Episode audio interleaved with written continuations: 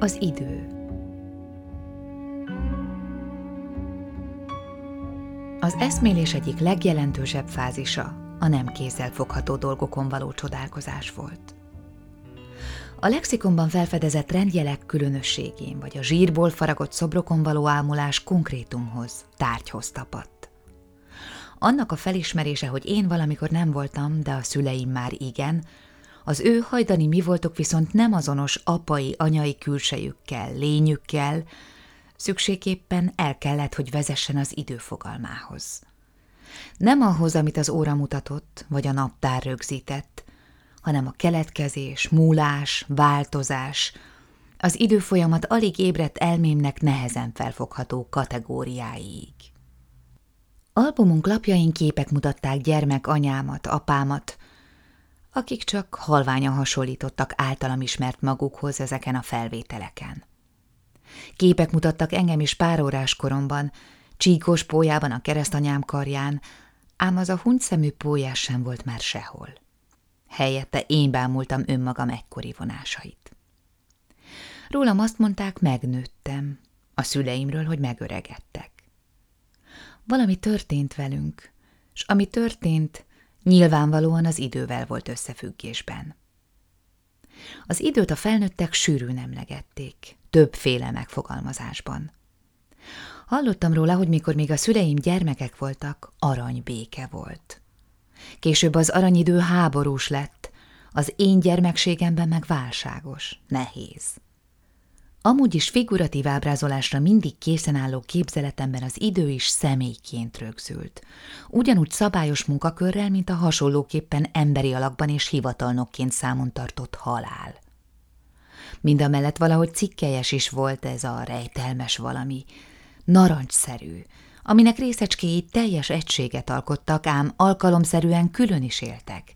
És ilyenkor ismét konkrétumokhoz kapcsolódtak. Tárgy és perc egyszerre és egységként jelentkezett, sőt, hang és perc is.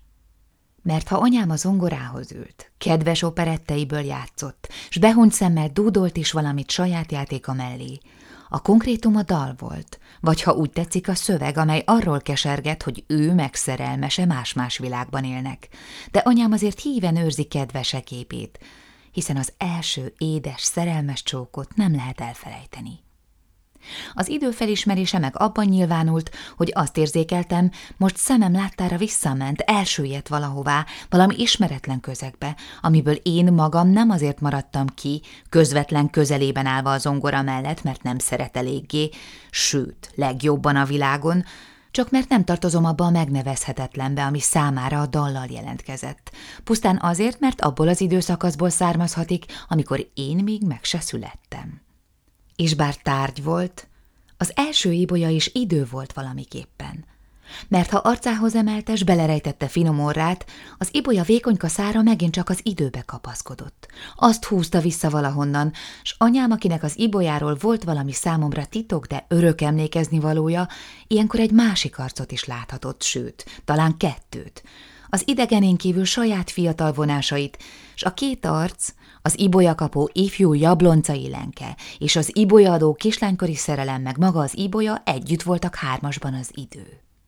Ha apám reggel borotválkozás közben azt harsogta, hogy szívem szívednek örökös rabja lett, és közben kuncogott és ravasz pillantásokat vetett rám, számra szorítottam a kezemet, el ne ismételjem idegen füleknek, miket mesélt nekem legénykoráról.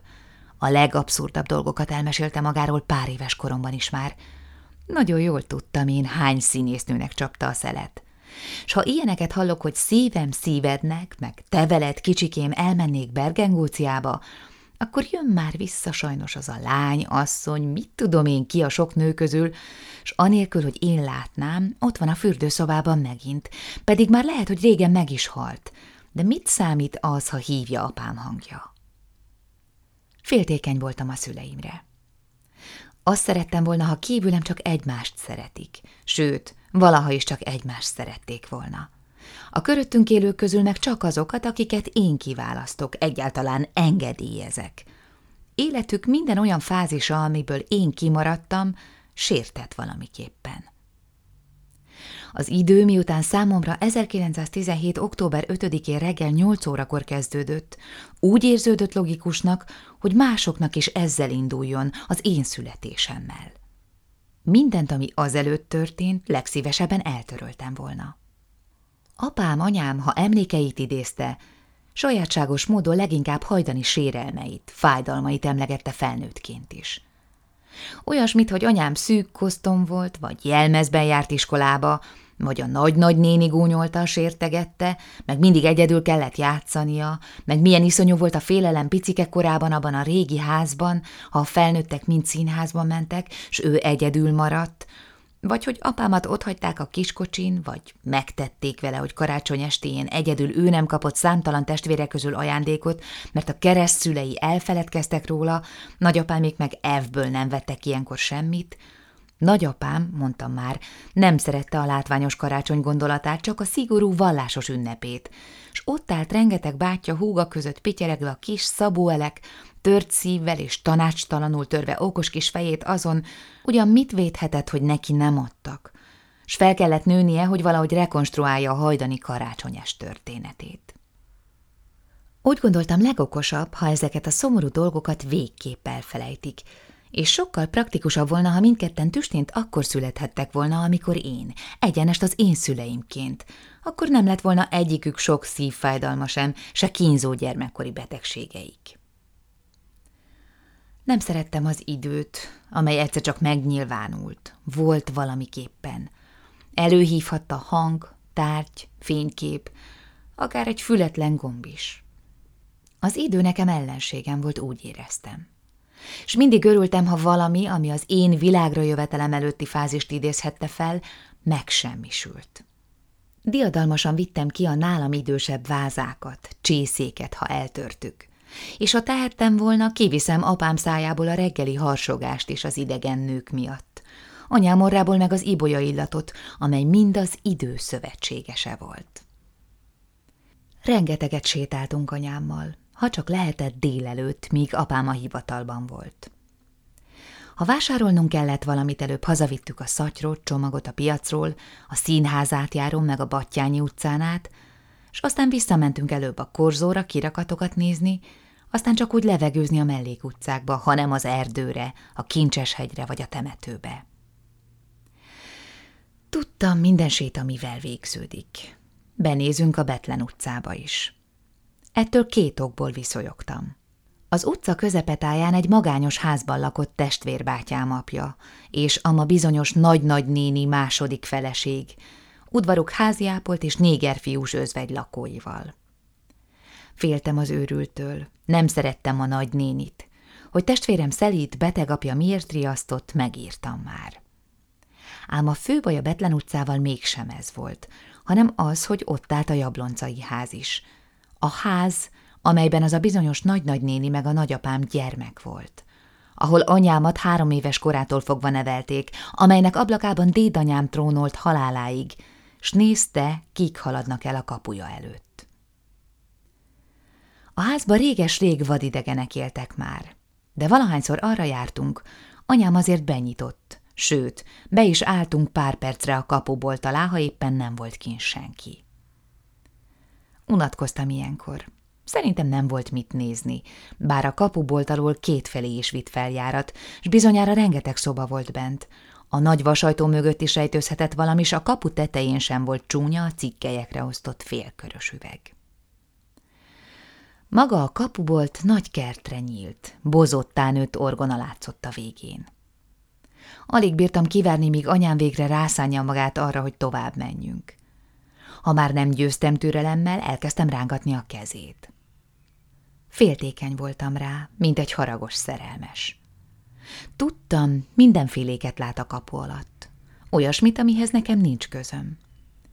Éreztem, megint az idő játszik velünk ilyenkor. Azt teszi, hogy elfelejt még engem is ezekre a visszanézős percekre.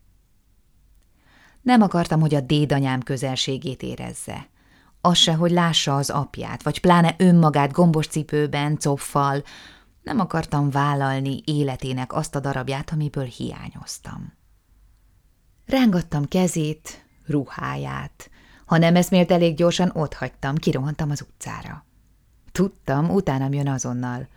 A képek, amelyeket lát, vagy az én fülem számára kivehetetlen hangok, amelyekre ilyenkor önmagában figyel, elnémulnak az aggodalomtól, hogy aláfutok valami szekérnek. Egy csepp lelki furdalást nem éreztem, ha így megzavartam.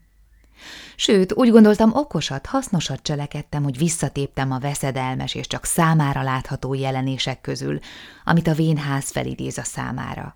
Hisz valahányszor ide belépünk, más lesz az arca, mint rendesen. Figyelő és szomorú. Minek búsuljon? Örüljön apámnak, örüljön nekem. Akik itt valaha vele együtt éltek, meghaltak vagy elköltöztek, akár ő maga is – Hányszor akarja elmondani, hogy itt valamikor családi fotográfiát csináltak, a kapubolt kövén, s ki mindenki állt itt akkor, míg ő egy szőnyegen ült fehér ruhában a dédanyám lábánál. Kit érdekel már ez? S ha őt igen, voltak éppen nem szép tőle. Nálunk a rossz híreket mindig a nagy-nagynéni hozta. Híres volt erről. Ha becsöngetett, s én nyitottam ajtót neki, mindig aggódva néztem rá, ugyan mi baj lehet, s kivel, mert külön ok nélkül egyszer sem jött hozzánk. Apámat nagyon szerette, folyton praktikus tanácsot kért tőle. Apámnak nyolc évtizedre terjedő életében egyetlen egyszer se jutott eszébe semmi praktikus, mindig csak valami szeretetre méltóan abszurd, gyönyörű és kivihetetlen. Azon a bizonyos napon megint csak apámnak súgta meg először az előszobában, mi hírrel jött. Ott álltam mellettük. Hallottam én is. Ilyen nagyszerű újsággal, mint amilyet akkor hozott, még sosem állított be.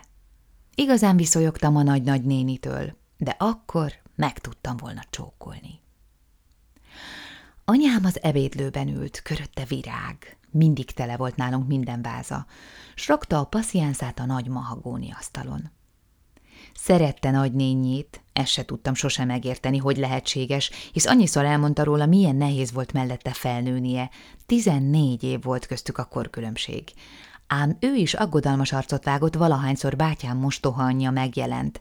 Sose lehetett tudni ilyenkor, mi történt, vagy van készülőben. Bontják a házat, Lenke, mondta a nagy-nagynéni. A város kisajátította, utca lesz arra meg valami középület. Anyám összeszedte a kártyáit. Mikor feltekintett, kerestem a tekintetében a bánatot, de nem látszott szomorúnak. Nem baj, mondta anyám. Eszik valamit, Gizi? Érthetetlen felnőtt világ. Naponta elzarándokolunk ahhoz a házhoz, anyám meg is simogatja a kilincsét, csodálja a boltívet, nézi a vasajtót, a kertet. Most aztán, hogy lebontják és végképp eltűnik, még csak meg se siratja. Micsoda megnyugvás! Ha nem törődik vele, ha a ház megsemmisül, akkor ezt a kérdést végre elintéztük. Ha a ház ott a Betlen utcán elpusztul, akkor vele pusztul minden, ami vele volt kapcsolatos. Ha nincs kapuaj, ha nincs a tárgy, ami hívja, mint az ibolya, vagy ha úgy tetszik a kottalap, vagy a régi opereddal, akkor nem tér vissza az idő, az az idő, ami nem kell nekem, amit nem akarok vállalni, ami elmúlt. Másnap elmentünk a házhoz, de csak pillanatokig maradtunk. S bár szó sem esett róla, és anyám meg sem érintette a falat vagy a kilincset, mint máskor, tudtam, most búcsúzik. Változatlanul nyugodt volt, derűs, megint csak nem mutatott semmi bánatot. Mikor megkezdték a bontást, és mi a fűvészkert utcánál bekanyarodva észrevettük a munkásokat, anyám hirtelen sarkon fordult. A hajós utca irányába vezetett, valahol a Péter fián bukkantunk ki. Nagyon kicsi voltam. Úgy képzeltem, már nem is kíváncsi semmire. Nem fogtam fel, hogy nem bírja nézni, ahogy az épület előbb téglává bomlik, aztán semmivé. A hajdani füvészkert és a Déri Múzeum környékének rendezése évekig tartott. Sétáink során a város más negyedeibe vezettek. Gyakran a pályaudvarra mentünk ki vonatfüstöt szagolni, máskor az erdőre. A régi ház környékére soha. Mikor mégis arra tévedtünk, egy este, alig ismertem rá, hol járok. A ház nem volt sehol, olyan határig nem, mintha sosem állt volna. teljesen ismeretlen új utcában álltunk, félénk fiatal telepítésű fák zsengelombja alatt.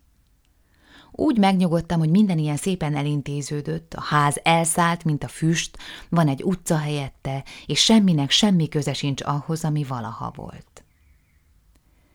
A déli tér üres volt, ketten álltunk csak az utcán, szelíd lámpák világítottak ránk, volt egy csepp szél is, rezgett a lombok árnyéka. Mindig kézen fogva jártunk. Anyám akkor hirtelen elengedte a kezemet és leguggolt. Előbb azt hittem, valami játék jutott az eszébe, hiszen annyit játszott velem, és mindig különös játékokat.